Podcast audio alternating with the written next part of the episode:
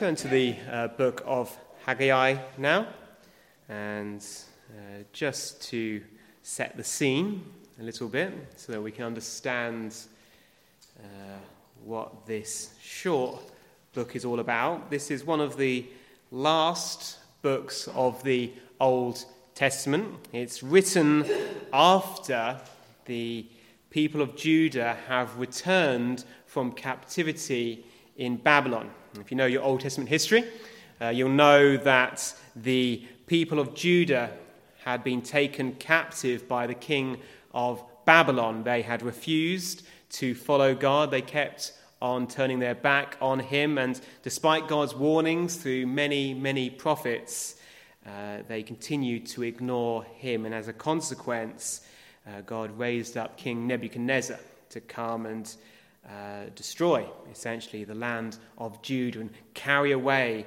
um, the people to captivity in Babylon. And they're there for uh, at least 70 years until finally uh, King Cyrus uh, makes a proclamation that the men and the women of Judah can return back to their homeland. Now, you'd think that that would be the end of all their problems.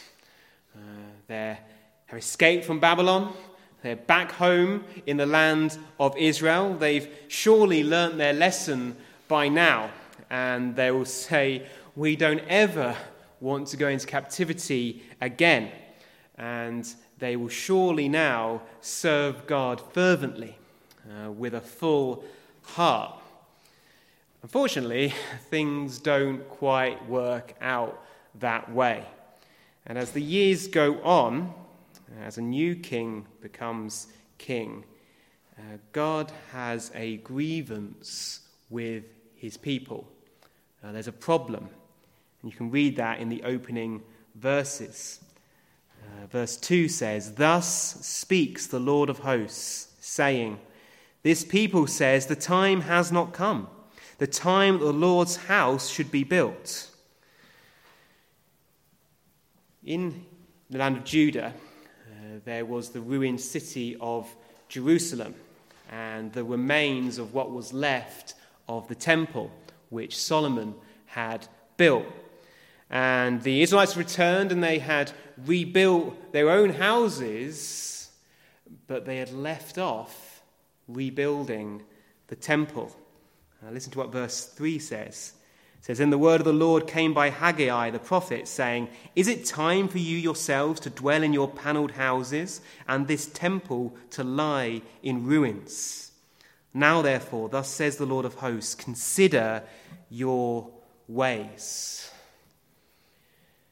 We see that the people of Judah had drifted into a kind of lazy, unconcerned apathy.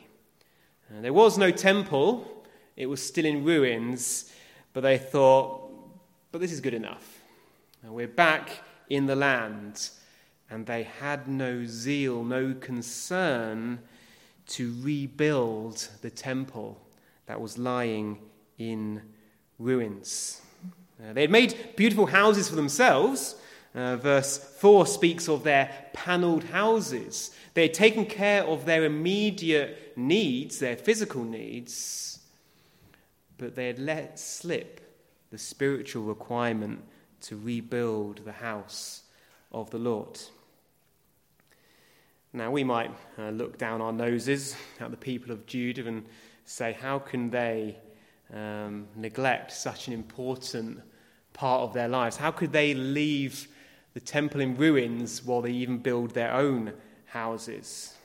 Uh, but the reality is, we can often too be guilty of similar.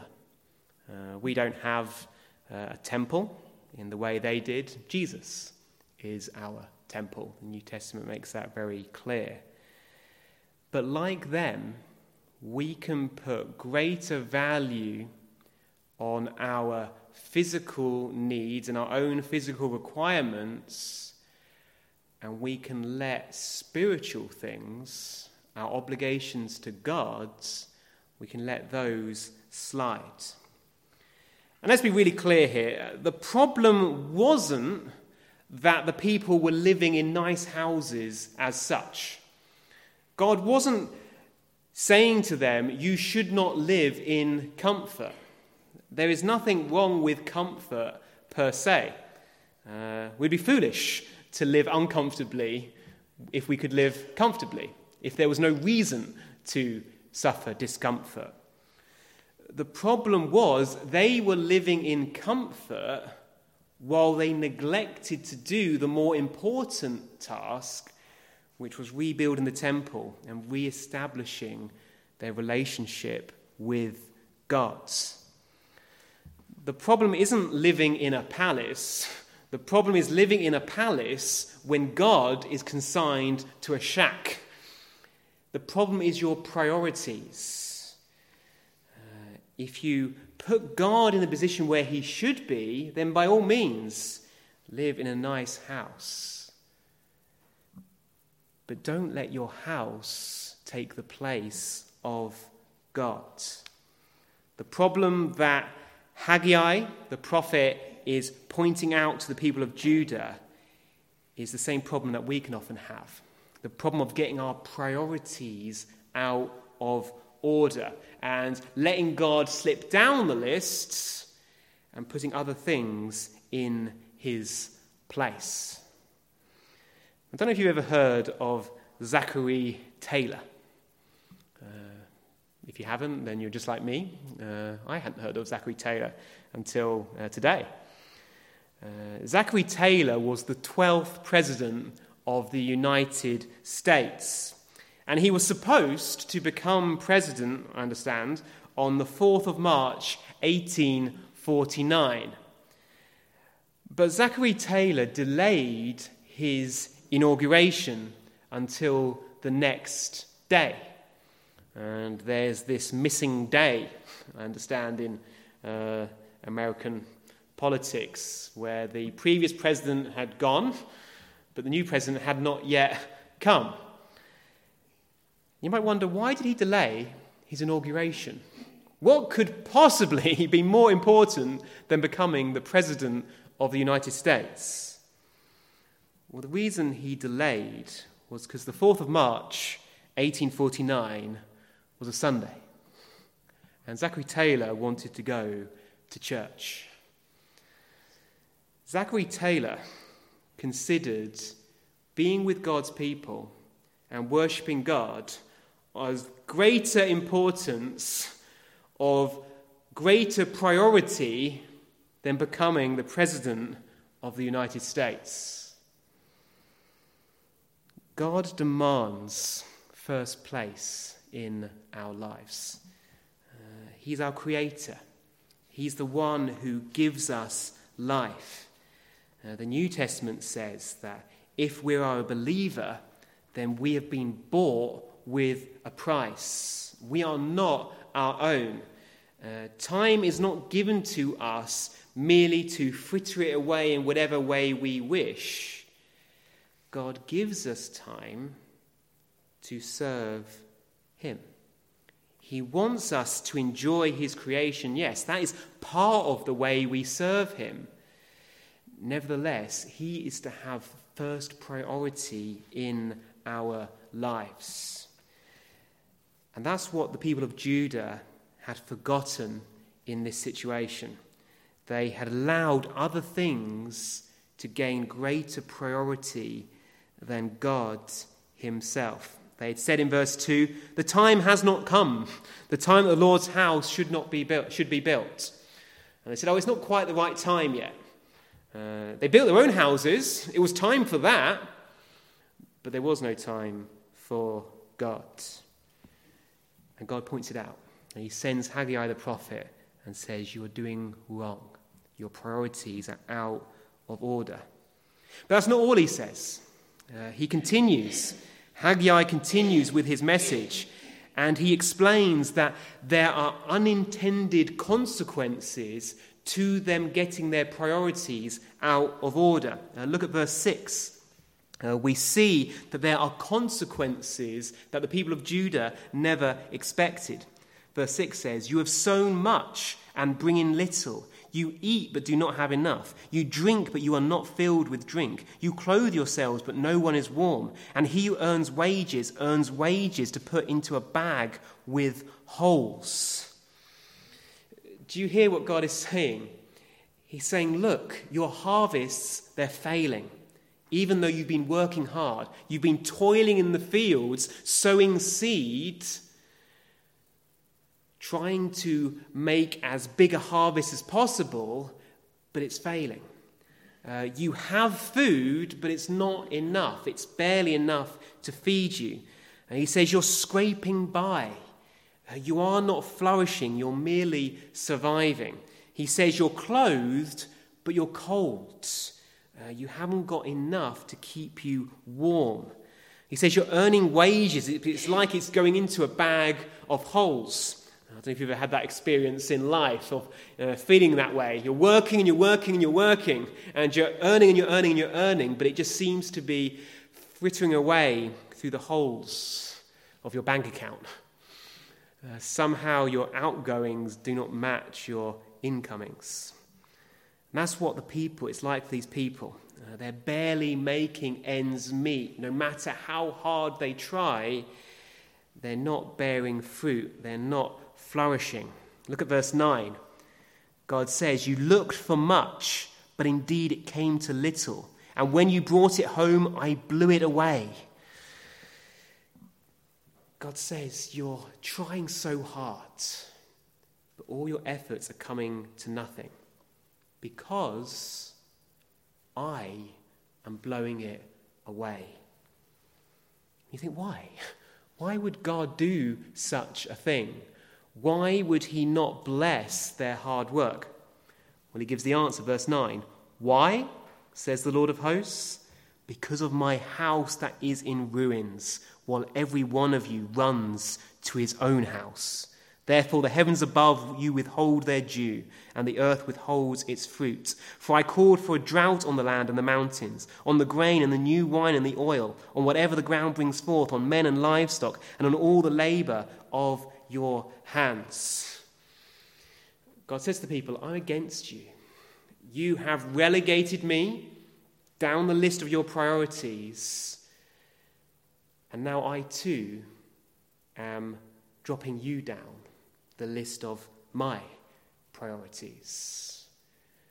I am tearing down your work even as you labor for it. You don't think you need me you show that you don't think you need me because my temple is in ruins. Well, let's see how much you need me. And he demonstrates to them how much they need God, even though they do not realize it. And here's the lesson for us. Uh, often in life, uh, if we fail to put God in first, pl- in verse place in our lives.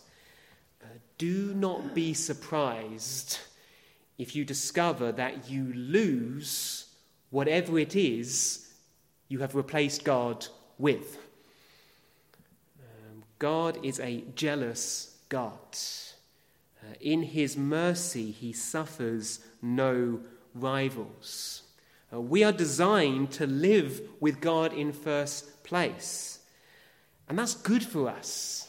Uh, we might think, oh, God's just egotistical. He wants everything. Uh, why should I give God everything? But God knows that is the safest place for us to be. That is the most fruitful place for us to be. With God in first place, everything else falls into place.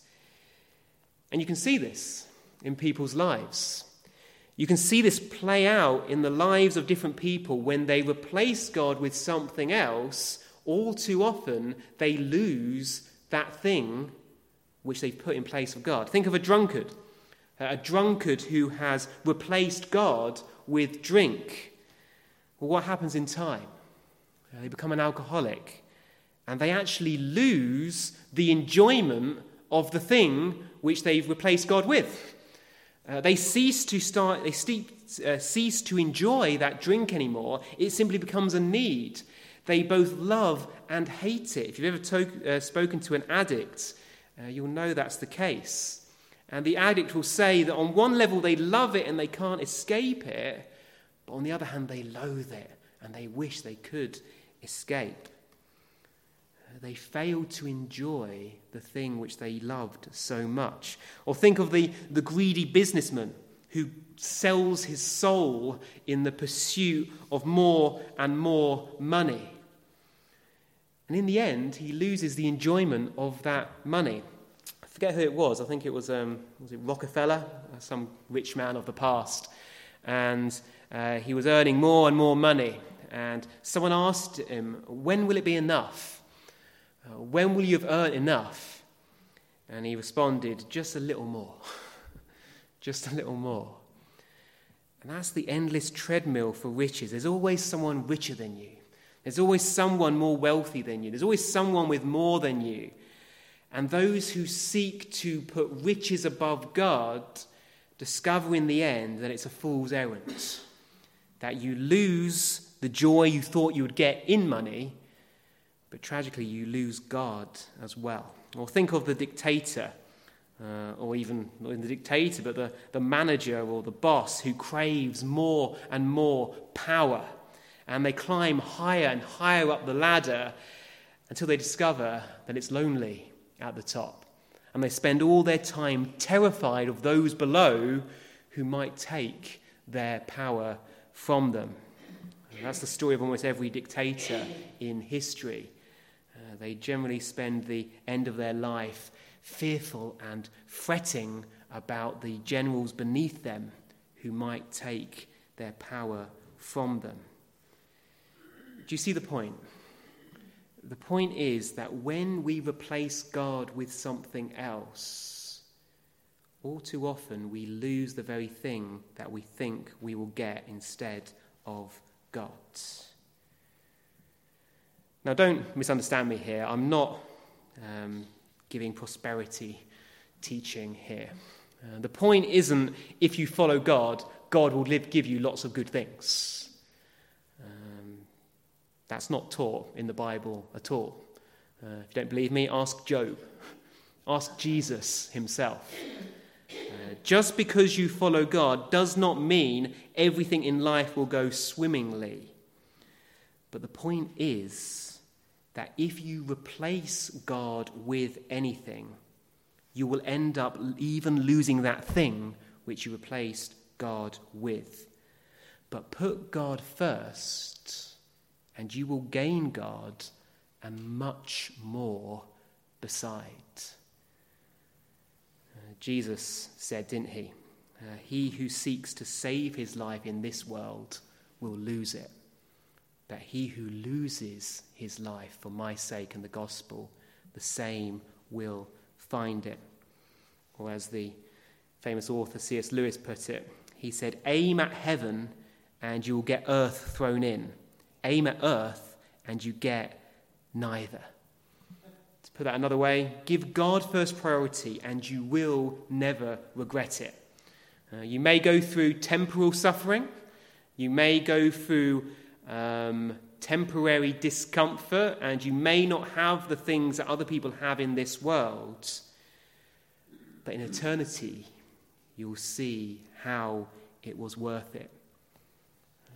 Get God in the right place, and everything else will fall into its right order.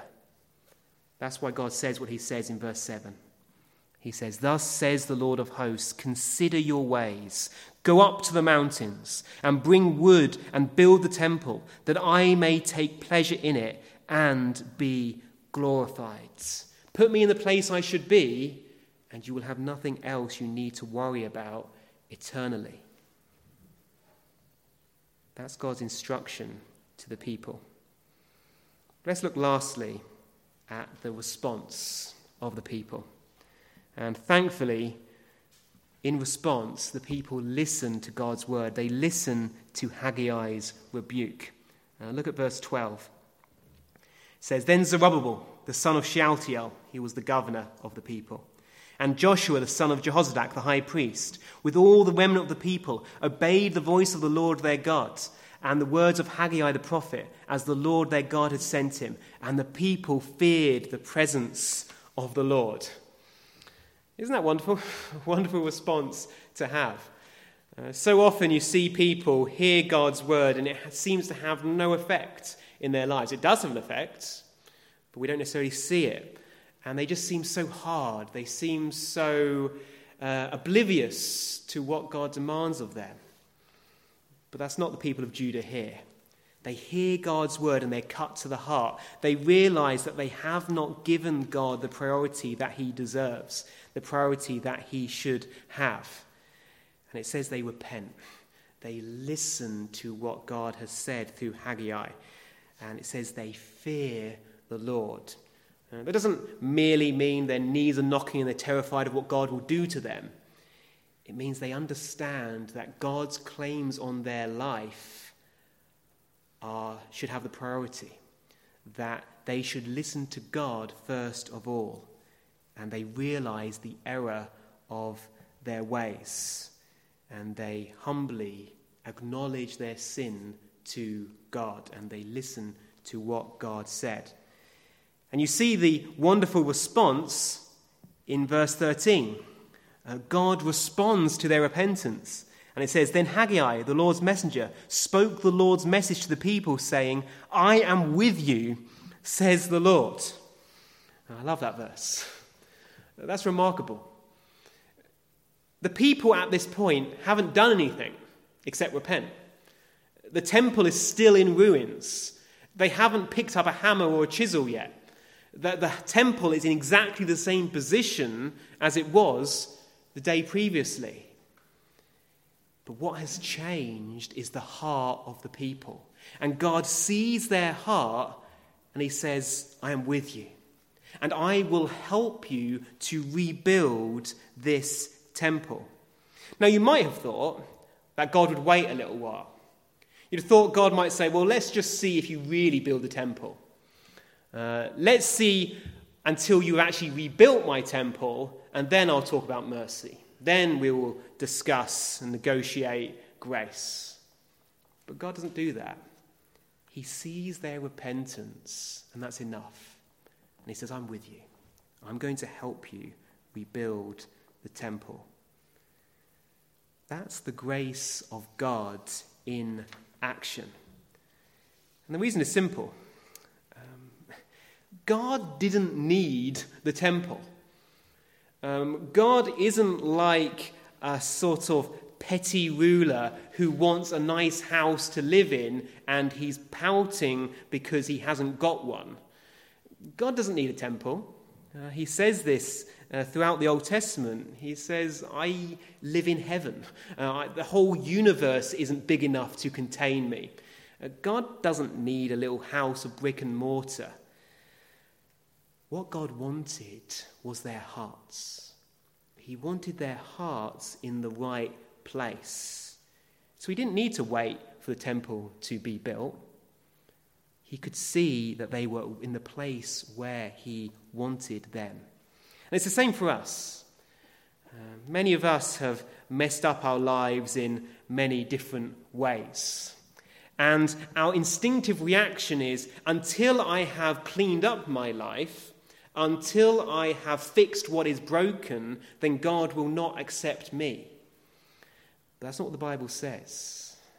What the Bible says is that what God wants from us is the acknowledgement that we have messed up, that we haven't done what we should, that we haven't given Him the priority He should have, and simply humbly acknowledge that to Him and repent. And just like He said to the people, I am with you, God says the same to us.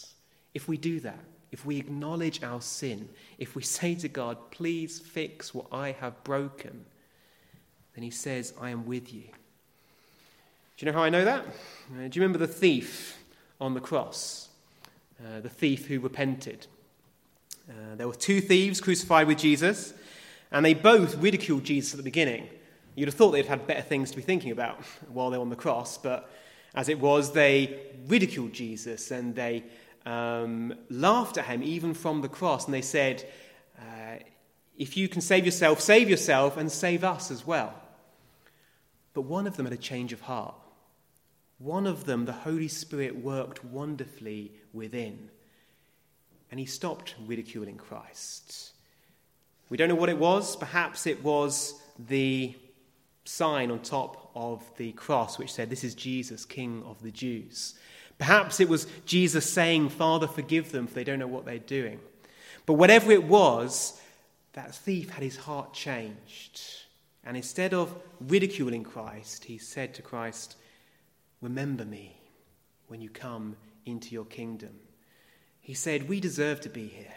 I deserve to be on this cross. He said to Christ, Remember me when you come into your kingdom. And there was nothing he could do.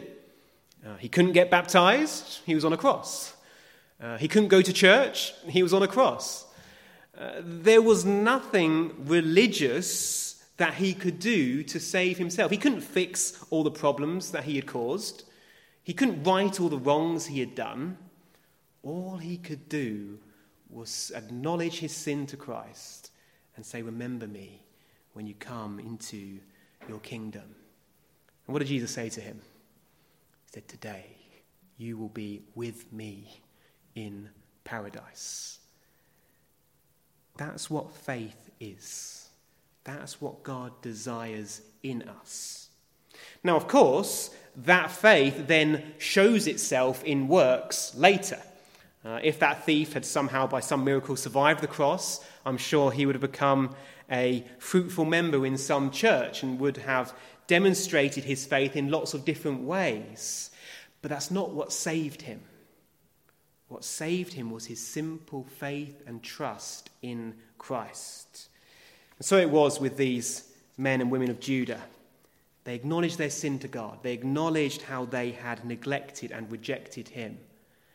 And when they did that, when they humbly bowed to him, God said, I'm with you, and I will help you to rebuild the temple. So I hope that is an encouragement to us this evening. Uh, I don't know in what ways perhaps you haven't been giving God the priority he deserves in your life. Uh, that's for you to consider between you and God.